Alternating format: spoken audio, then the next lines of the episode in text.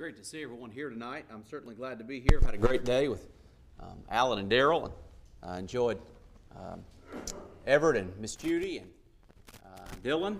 I'm certainly glad to be here. Glad Miss Gail, too. Don't want to leave her out. But we've had a great day. I hope you've had a great day, and we're able to close it in worship to you. Now, the majority of the rest of the Californians watching the Lakers game, but I presume most of you have TiVo, so all is well. But I'm glad you're here tonight. Somebody, I joked and said, well, we might need to put them on the prayer list the way things were looking. Somebody said, I won't object. But I'm just kidding. I like for people to smile, but I'll tell you this. The smiling that I want you to do is because you're in the kingdom of God and you're safe and you're God's child. In Matthew 7, the scariest words in all the Bible, Jesus, if you can imagine it for just a moment, is reclining. The Bible said we often think of him sitting down. He's reclining. He's on a little knoll, a little mount. There weren't big mountains like you have in this area or this country around here. But he's sitting on a knoll, and people began to kind of fill in around him. And you can just imagine, I think about a principal that would address the whole elementary school. And all these kids, all these people are just kind of filtering around, and they're following him because, remember, he is healing people. Now, I'm not talking about the fake miracles like you see on TV. You know how I know those are fake miracles? Because any preacher that loved people and wanted to help people and had this power would go shut down children's hospitals and would get people up out of hospital beds and out of cancer institutes and you name it. That's what would happen. But that's not what happens, is it, in modern day? Well, Jesus did do that. Jesus could restore people. Jesus would go in every city and village, and when he would show glad tidings of the kingdom of God, it was amazing. People would listen to him, and they would hear the voice of one that spoke to them with authority and power, not as the self-proclaiming, self-praising scribes that love nothing more than to hear themselves talk. If you've ever sat in very many college classes, you forever will hear people sometimes that just like to hear themselves talk. When Jesus talked, it meant something. When Jesus came into your city and village, it was not to have some sort of a show, but sadly it turned into that for a lot of people. It was the message of the hour. It was the message of salvation. It was the message of repentance. It was the message of the kingdom is coming. It was a powerful, it was an important, it was urgent. And so he sits down. He's tired. He's just like you and me. You work all day. You talk to people all day. You try to work with people all day. It's one of the most stressful things you'll ever do. And he sits down and he begins to teach. And in one 30-minute sitting, you can read the Sermon on the Mount, as we call it. It just happened to be when Jesus was sitting down and taught them some of the greatest Christian teachings that will ever be written, ever known. Some of the greatest teachings of all time, because they were written by the creator of the universe. The very catalyst in creation, according to Colossians chapter 1. So he sits down to speak. And he opens up with some very important things. Blessed are the pure in heart, for example, for they shall see God. And on he went. He taught them things about how to live in the kingdom. He taught them about how the life of the Pharisees and the Jewish religion had really fostered a horrible sentiment of what religion was really about. It was not as they had it. It was changed, and I want to tell you, I don't know anybody today that can look at the teachings of Jesus and not say that wherever Jesus taught, whatever he taught, it was like Jesus literally, as it were, sailed around an island, and the island was man, all of us. And wherever he landed, that's what was needed. And that's the purpose of teaching the Word of God. You preach what's needed. Well, Jesus taught the needs of the hour, both then and for now. And he said this passage in Matthew 7. Listen to what he said. The scariest words to me from the mouth of the Savior. Not everyone that saith to me, Lord, Lord, shall enter the kingdom of heaven, but he who does the will of my Father which is in heaven.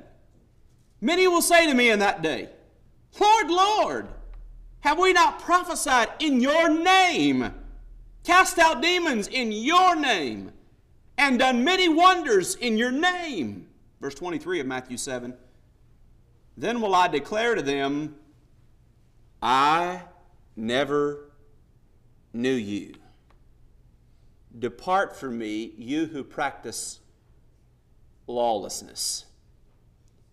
Of all the passages in the Bible, that one gives me great heart palpitations. And I'll tell you why. You know, in our culture today, in the American culture, if you're sincere, then you're in good shape. With American culture, that's how it goes. That's how we are. Well, he tried. She tried. Well, let me tell you something. Don't just try, do it. Don't just make your own attempt and create your own experience. As modern self-help and psychologists and pop psychologists say, create your own experience. And I understand you got to go out and work hard and sometimes take care of yourself and do some things. That's not what I'm talking about. Jesus created the experience we're supposed to have. God has a will for the kind of experience we're supposed to have. And if we have any other experience, it's an experience that leads us away from Jesus. And that's what he's talking about here. A lot of people have a religious experience, but that experience leads them away from doing the will of God. Do you know what decon rat poison is? Sure you do. If you got those little critters that make your wife jump up on the chair and then straddle you like a baby as you carry her out to the car, not putting her feet on the ground, you'll know what decon rat poison is. It's a self-help agent to keep your wife in your house. You know what decon rat poison really is? It's 99.95,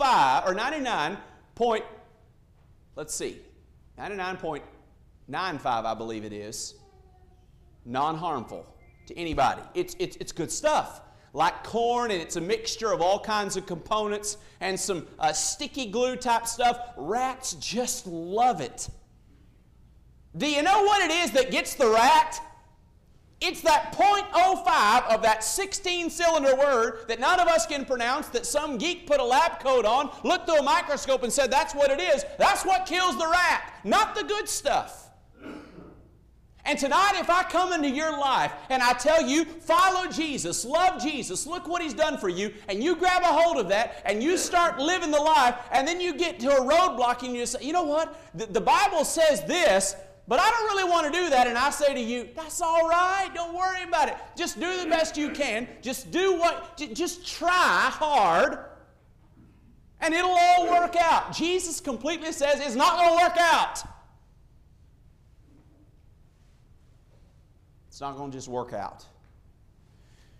When you pick up this book, Jesus stained every page with blood. Every page matters.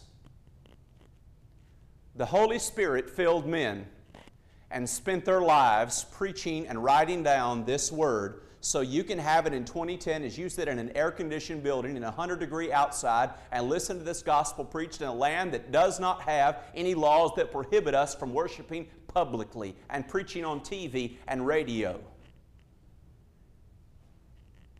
People gave their lives for the words of this book.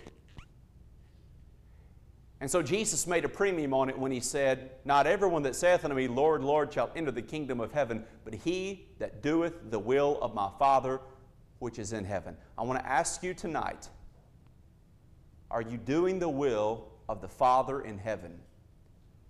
Because tonight I'm going to invite you to the kingdom of God. I'm going to invite you to come to the kingdom for just a little while and know what it is to say, I'm doing the will of the Father. Before we go further, we have a great privilege to pray at this time.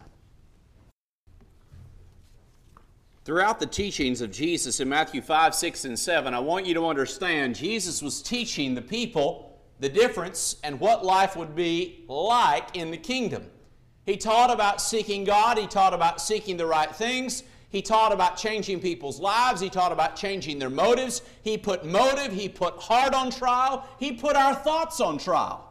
But at the end of it all, the reality of our life is that if we're going to be pleasing and come to the King of Kings and Lord of Lords, we are going to have to be a people that are willing to obey him.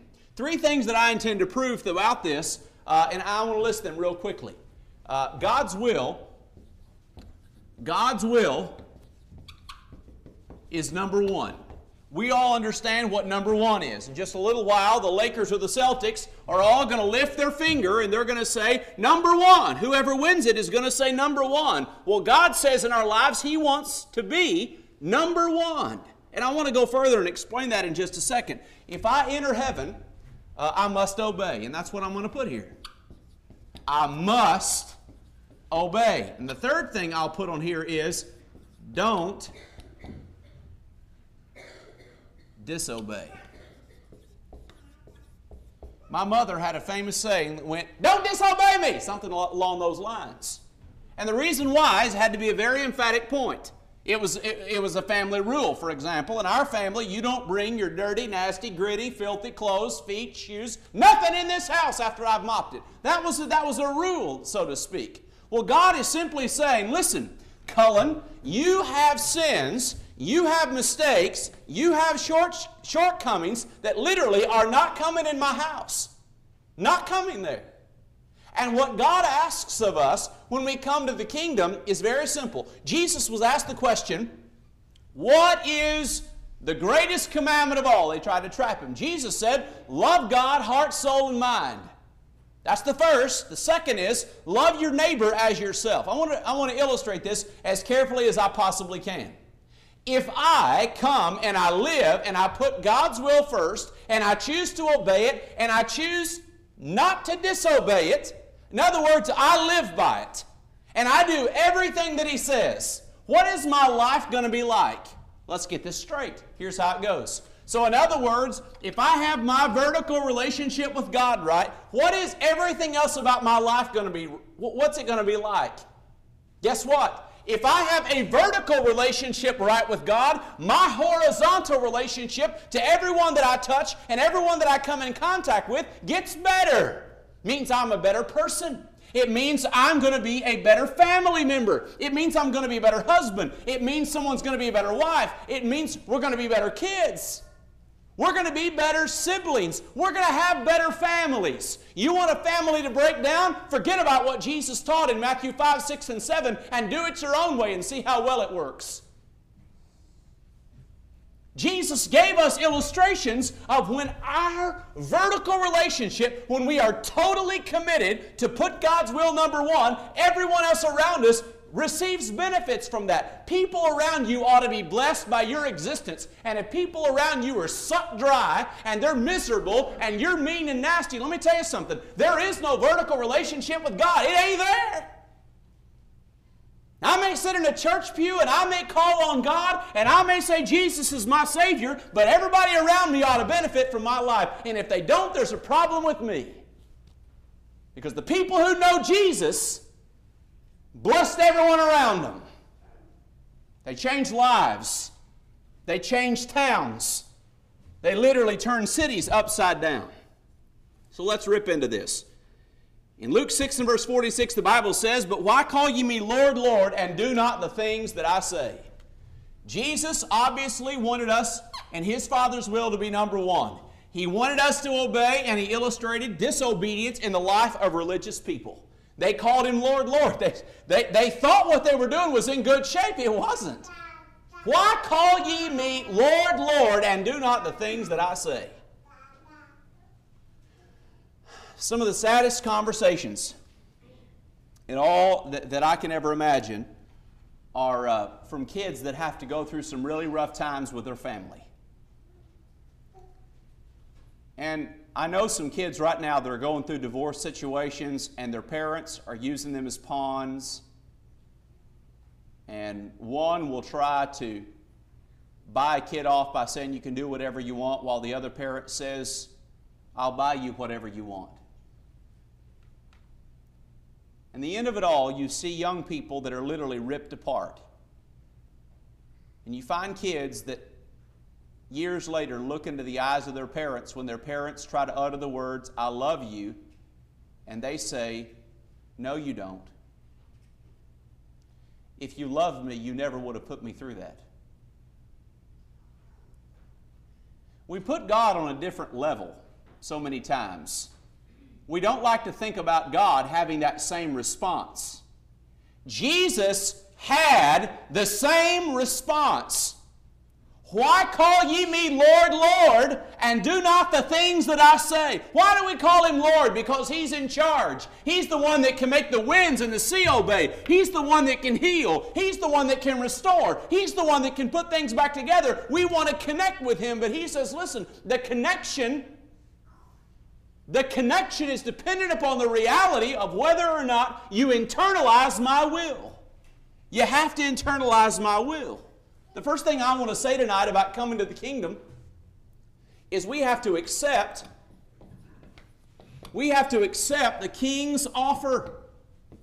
And it is an offer. It's an offer and an acceptance situation. The grace-filled offer was given by the King of Kings and Lord of Lords. How do I receive this? How do I accept this? Jesus said, we obey, we do the will of the Father. So I understand this. I get it now. The kingdom of heaven is at hand. The kingdom of heaven is nigh. The kingdom of heaven, the kingdom of heaven. How do we get into the kingdom of heaven? That's where salvation is. Except a man be born of water and the Spirit, he cannot enter the kingdom of heaven. It is an offer. It's an entrance. How do I do that? We have to accept the King's offer. Do the Father's will. Do the will of my Father. It's vital to understand the offer is from God. The offer is powerful. It is full of love. We put this up here last night. The offer is full of grace. Ephesians 2:8-9 says, we are saved by grace through faith, not of works, lest any man should boast. It's by love. God so loved the world that He gave His only begotten Son, that whosoever believed in Him should not perish, but have everlasting life. I love what Joe Heisel says about that. It's not what Billy Graham said one time in a huge revival. He quoted John 3:16 and said, shall not perish, and that's not what it says. It says should not perish, and I want to tell you something. If you go to hell and you believe that Jesus is who He said He was, you shouldn't have gone to hell. Should not perish. In Hebrews chapter 8 and verse 12, the Bible speaks about this offer being full of mercy. So it's an offer of love and grace and mercy. Who's that offer to? That offer is to people like me, people like you. The offer's to everyone. Go into all the world and preach the gospel to every creature, he would say. But there has to be a response. Somewhere there has to be a response from every single heart. God does not come into your life and grab you by the head and say, I'm choosing you whether you want me to choose you or not. He never has done that, and He won't do it. God says, here's my invitation. Here's who I am. How do we know who God is? Look at Jesus. Jesus said, if you've seen me, you've seen the Father. I don't know about you, but when I read about who Jesus was, it is humbling, it is soul-stirring, it is amazing. And when we choose God, we're going to choose Him from the heart. With the heart, the confession is made. Or with the mouth, confession is made, but it comes from the heart. But this offer of love and grace and mercy must be accepted. It has to be.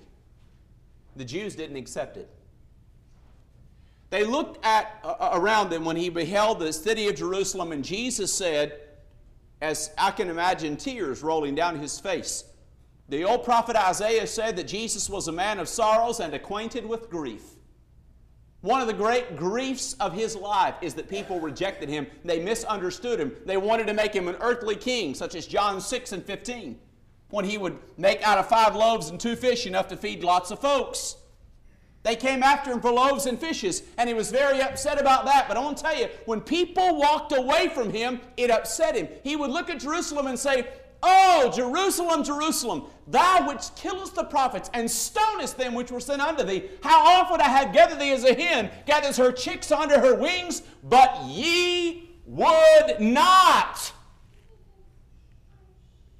What their hearts say? We don't accept you. What did their hearts say? Their hearts said no thanks.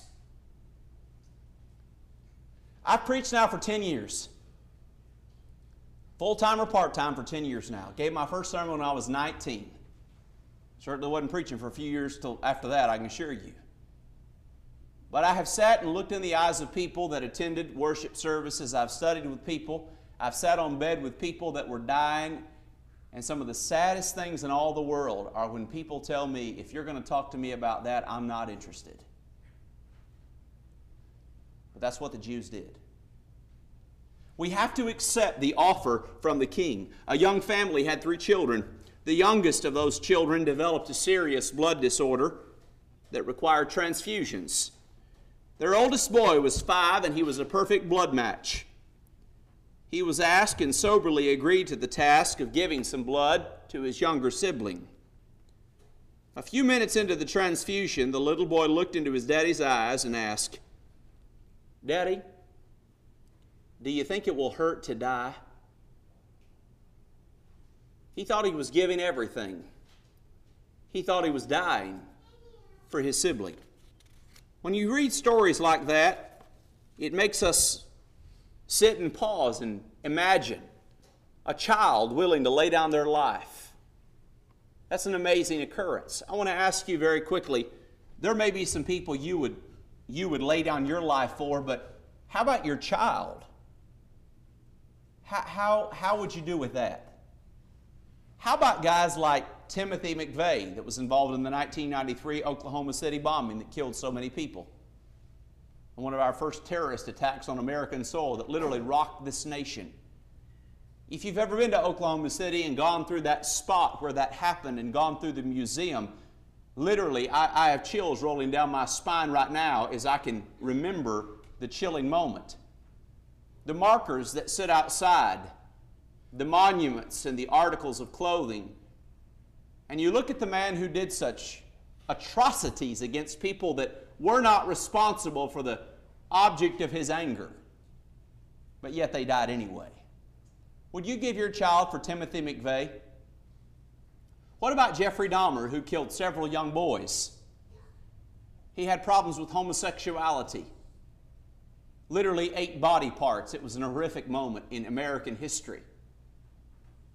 What about the Green River Killer? What about that guy with the swastika on his forehead, that crazy loon that y'all have locked up somewhere out here named Charles Manson that killed the Tate family and wrote blood on walls in horrific moments? Get those pictures in your mind, because we often think about those guys and they ought to be locked up or dead. They ought to have the express lane to the gas chamber or the electric chair, and certainly not alive, eating and breathing in good health. Those are many times the reactions we have. I don't know anybody that would give their children for the latest inmates at San Quentin. I don't know anybody that would do that. Do you? Yet the Bible says in Romans 5 and 6, "For when we were still without strength, in due time, Christ died for the ungodly." Do you know the word that needs to be beside me? It needs to be the word ungodly. Part of the reason why Jesus just blistered the religious elite of the day is because they exalted themselves as religious elitists and as if they were holy. Listen, I'm not holy and you're not holy of my own accord. The only holiness I will ever be able to identify with is the holiness that is in Christ Jesus and through His forgiveness. And don't you ever forget it. As the old saying goes, we get too big for our britches sometimes, and we think a little more of ourselves than we ought to think. And that's why pride is one of the greatest soul killers of all time. But that's not all He said. "For scarcely for a righteous man will one die, yet perhaps for a good man some would even dare to die. But God demonstrates His own love toward us, in that while we were still sinners, Christ died for us." I have watched on History Channel and on C-SPAN on Memorial Day as men who fought specifically in World War II, and now more specifically in Vietnam. Men that have some age, men that have gray hair and have children and grandchildren, and in some cases great-grandchildren, as they go to the spot of some graves. And they're the graves of men that died in battle, in whatever war it was. The ones that are the most touching to me are the ones where men will go to the wall, that great wall in Washington, where some 53,000 names are etched in marble in a great edifice that captures the imagination and the wonder. 53,000 lives died in some far-flung place in Vietnam. A war that many didn't believe in, a war that there was much political conflict, but for the soldiers that were on the ground, they literally had each other. As you hear the interviews and as you read the books, they had family there. They had each other. And it's an electric thing whenever you see a guy come toward a wall and his eyes begin to get misty as he gets a little bit closer and as he gets a little bit closer. And it's almost like electricity runs through his body as he reaches up and he puts his hand and his finger on a specific name and literally falls to his knees in tears, unashamedly weeping, not able to rise as his memory is flooded by the things that happened. And when interviewed, when asked about why he was so upset, would say, "That's the guy that threw himself on a grenade and saved my life. That's the guy." We identify with that, we hear those stories, it moves us, and then somehow in 2010, the world can go on by and walk right past the cross, and literally, it's as if Jesus threw himself, he did, throw himself on the sins of the whole world, on my sins and on yours. And every Lord's Day, when his memorial is set, every Lord's Day, so many people have to be begged, invited. We ought to have a line at the door for people that can't wait to get in to this memorial, because it's the greatest memorial of all time. It's the memorial of Jesus Christ and what he did for us. In history, men die for presidents. Men die for kings. Men die for rulers. Our King died for us. And that changes the game. That changes everything. It changes everything. The one who knew your name before you were ever created saw a need that you could not fill in yourself, and he took care of it on the cross. That's power, and that's planning, and that's execution. None of us can even put our finger on to grasp. And when God saw that need, he was willing to do it. You are that important to God. You are that valuable to God. That's a huge concept that people have to understand when we start talking about accepting the King's offer. John said, "Herein is love, not that we love God." How pitiful is our love to God so many times, but that he loved us and sent his Son to be the propitiation for our sins. One verse, we said it last night.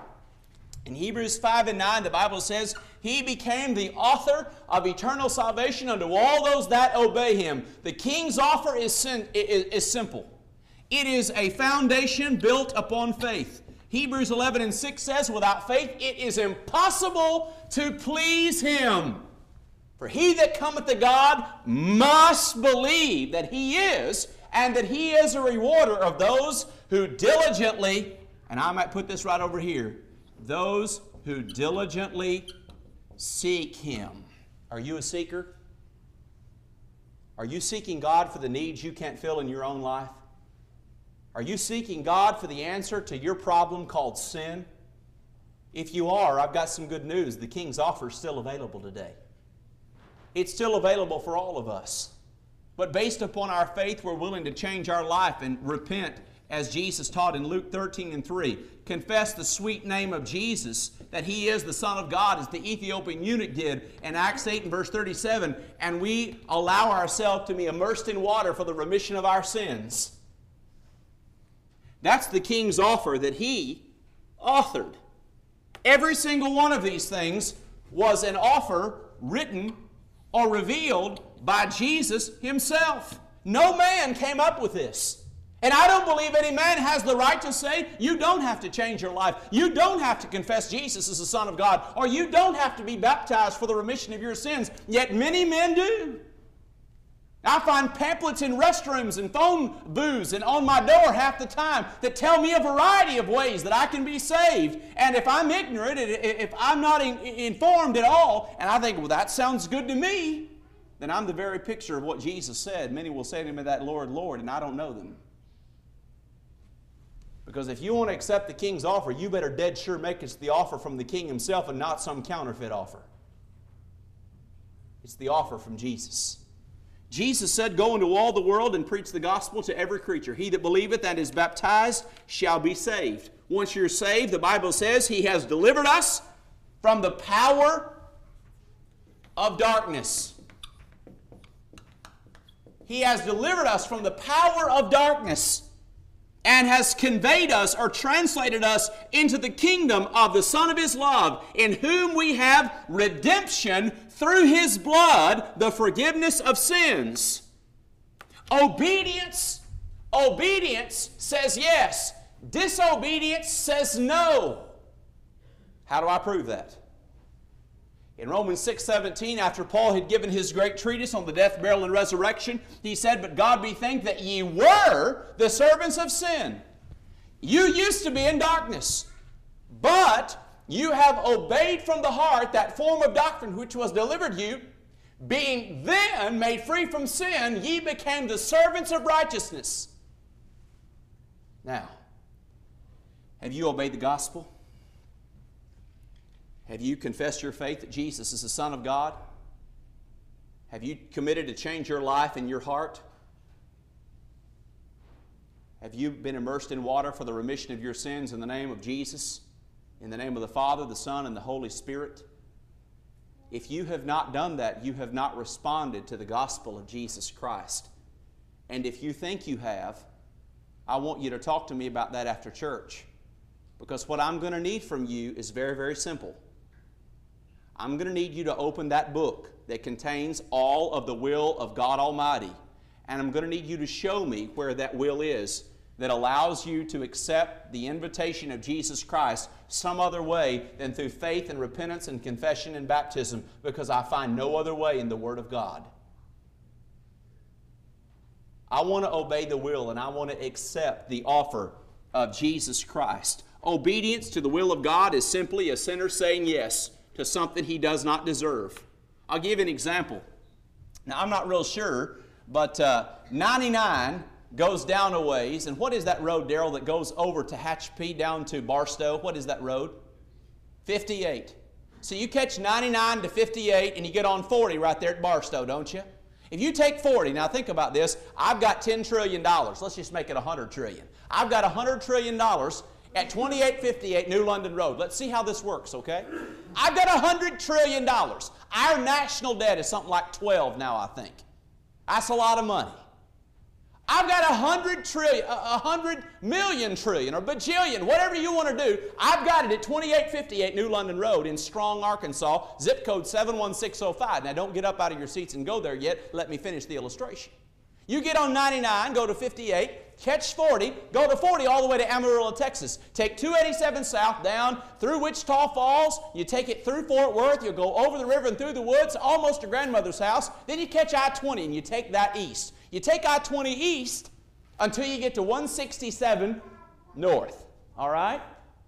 Take 167 north until you get to 82 east. Take 82 east till you come to the big town of Strong, population 767. Go to the big new Dollar General that's up there, which is the best thing in town, right across from Teddy Bears, which happens to be our gas station. Turn left, go past 58 log trucks, about 4.5 miles down the road. A chain link fence is there. Turn left. It's a gravel little driveway. There's a little pond there. And you'll see on the back porch, there's a key up there just behind or over the light. Get that key, open the door, and there's $100 bajillion trillion just for you. Did you earn it?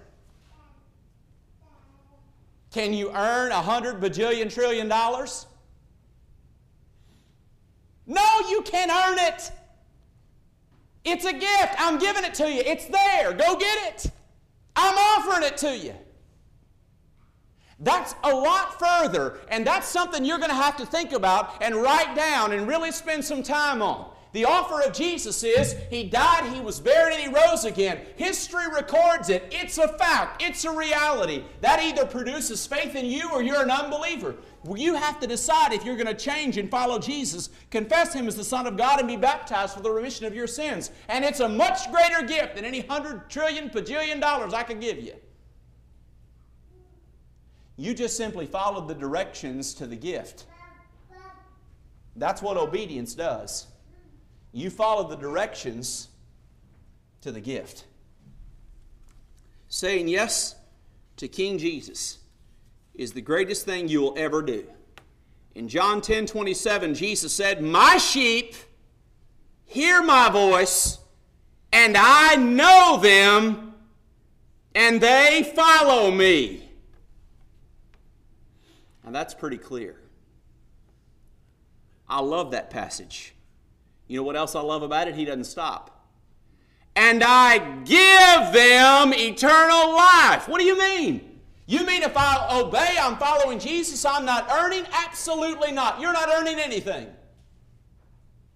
My sheep hear my voice, they follow me, and I give them eternal life, and they shall never perish. Neither shall anyone snatch them out of my hand. My Father who has given them to me is greater than all, and no one is able to snatch them out of my Father's hand. I and my Father are one. Let me tell you, there is no demon, there is no angel, there is no man, there is no government that can ever separate you from the love of Christ when you're following Christ. They don't exist. The atom bomb, Hiroshima, Nagasaki, you name it, you've never seen a power up beside the unseen powers of God. And the point he's making is he will never allow you to be overtaken by anyone spiritually. The second thing I'll say very quickly, my last 2 points are brief. Accept the fact you are under the king's law. You are under law. Jesus did not want the disciples or the principle of obedience to be lost. He went on in Matthew 7, verse 24, he said, "Therefore, whoever hears these sayings of mine and does them, I will liken him to a wise man who built his house on the rock. And the rain descended and the floods came and the winds blew and beat on that house, and it did not fall, for it was founded on the rock." Verse 26. "But everyone who hears these sayings of mine and does not do them," the disobedient, number 3, "will be like a foolish man who built his house on the sand. And the rain descended, and the floods came, and the winds blew and beat on that house, and it fell, and great was its fall." Now, I don't know about you, but I've always thought it was a very strange thing, and I'm not picking on people from California when I say this. But there's some people that build their house on some pretty steep hills around here, and I think to myself, I sure hope that has some pillars down to rock. And of course, during a big mudslide, you know what happens. The houses fall off and they go down, and all the rest of us back east say, "Oh, those crazy people from California." And you laugh whenever a tornado goes through and sweeps up every trailer park in the eastern part of the United States, say, "Ha ha, those crazy people back east." I understand how it goes. But what Jesus said here was, you better make sure you have a foundation that is rock solid. Let me tell you something. If you're living by a life law other than the Word of God, you're not living a rock-solid life. If you look at the Bible and you say, "I want to live by what the Bible says," you're living off what an old preacher said one time was a rock-ribbed Bible truth. And that just meant it was foundation. You're not building on things that shift, on things that change. Jesus said, "The Word of God will make you a disciple and free you from sin." Jesus answered and said, "If anyone loves me, he will keep my word," in John 14:23. If I claim I love Jesus and don't keep His word, I'm a liar. Keep His word. Keeping the will of God is absolutely vital. When you keep the will of God, your heart's going to change. It's like a filter. If you ever drank water before that was nasty, if you haven't, go to San Angelo, Texas sometime. I lived there for a while. The water's brown. Wichita Falls wasn't much better, and now I'm in Strong, Arkansas, and the New London Water Association pipes it straight out of the Washita River, and I assure you, bottled water is your favorite drug of choice.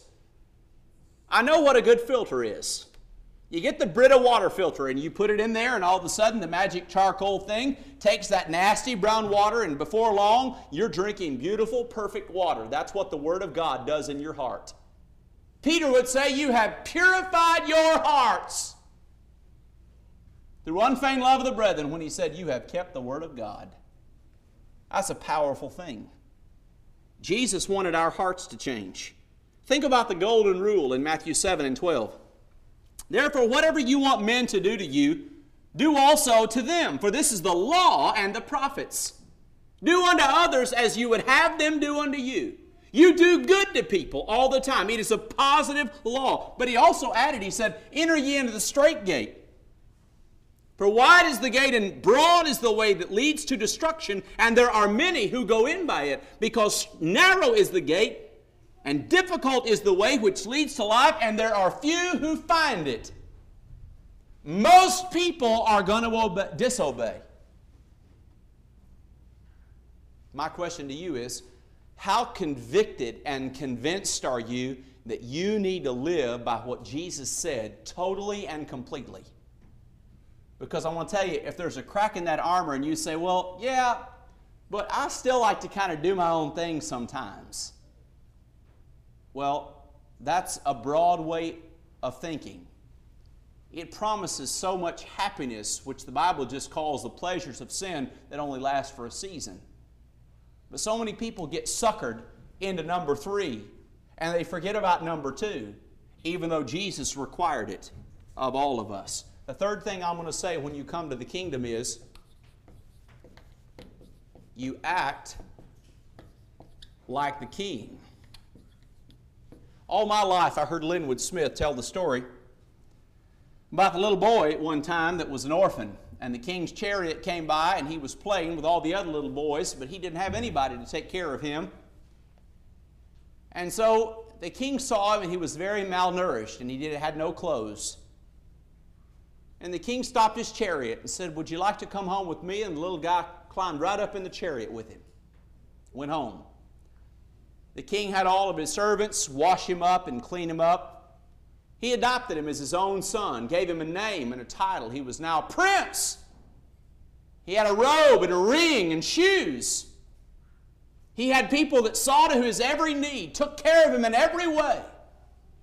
One day the king saw the little boy as he was sitting on the corner of the gates, as it were, of the wall, and he was looking out in the far distance at his old friends, at his old mud hole that he used to play in and swim in.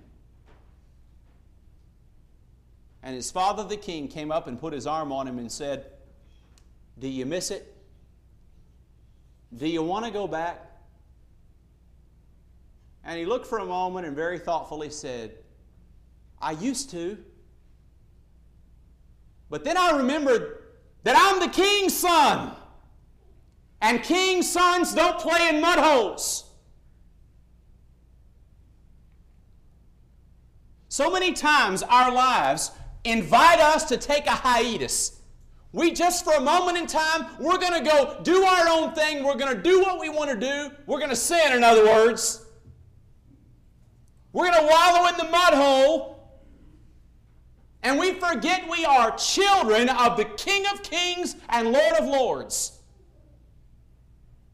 And there are certain obligations that go along with that. We are supposed to reflect the light of our King. And our King is Jesus. As long as I am in the world, Jesus said, I am the light of the world. In John 9 and 5. Yet in Matthew 5:14 he said, you are the light of the world, a city that is set on a hill which cannot be hidden. In verse 16 he would give that famous verse, let your light so shine before men that they may see your good works and glorify your Father which is in heaven. When you act like Jesus, you glorify God and you bring glory to God. Why is that? Because when your relationship with God is great, you're a blessing to other people, and the works of your hand scream they're a child of the King. And when you're blessing God and bringing honor to God, you're living the greatest life you could ever imagine. It's the very purpose for your existence. It's what your greatest task is on a daily basis. And it's not a job, it's a privilege. It's an honor. Shine like the King. We're a reflection of Him. Paul said, for you were once darkness, but now you are light in the Lord. Walk as children of light. Tonight I close with the invitation of Jesus. Jesus gave an invitation. Jesus offered many invitations. The Revelator would close the book of Revelation with the Spirit and the bride say, "Come." In Matthew chapter 11 and verse 28, Jesus said, "Come unto me, all ye that labor and are heavy laden. I will give you rest." Make no mistake about it. Jesus is the one that will give you rest if you have rest. And the way you're going to have rest is to accept His offer. He wants you. He invites you. We thank you for listening to our podcast put on by the Church of Christ at 2215 Plains Road in Bakersfield. If you would like any additional information, or you would like to receive a free Bible correspondence course by mail, please email us at info@churchofchristbakersfield.com. Our service times are Sundays at 10:30 a.m. and 5 p.m. and Wednesdays at 7:30 p.m. Please make plans to join us. We would love for you to be our honored guest.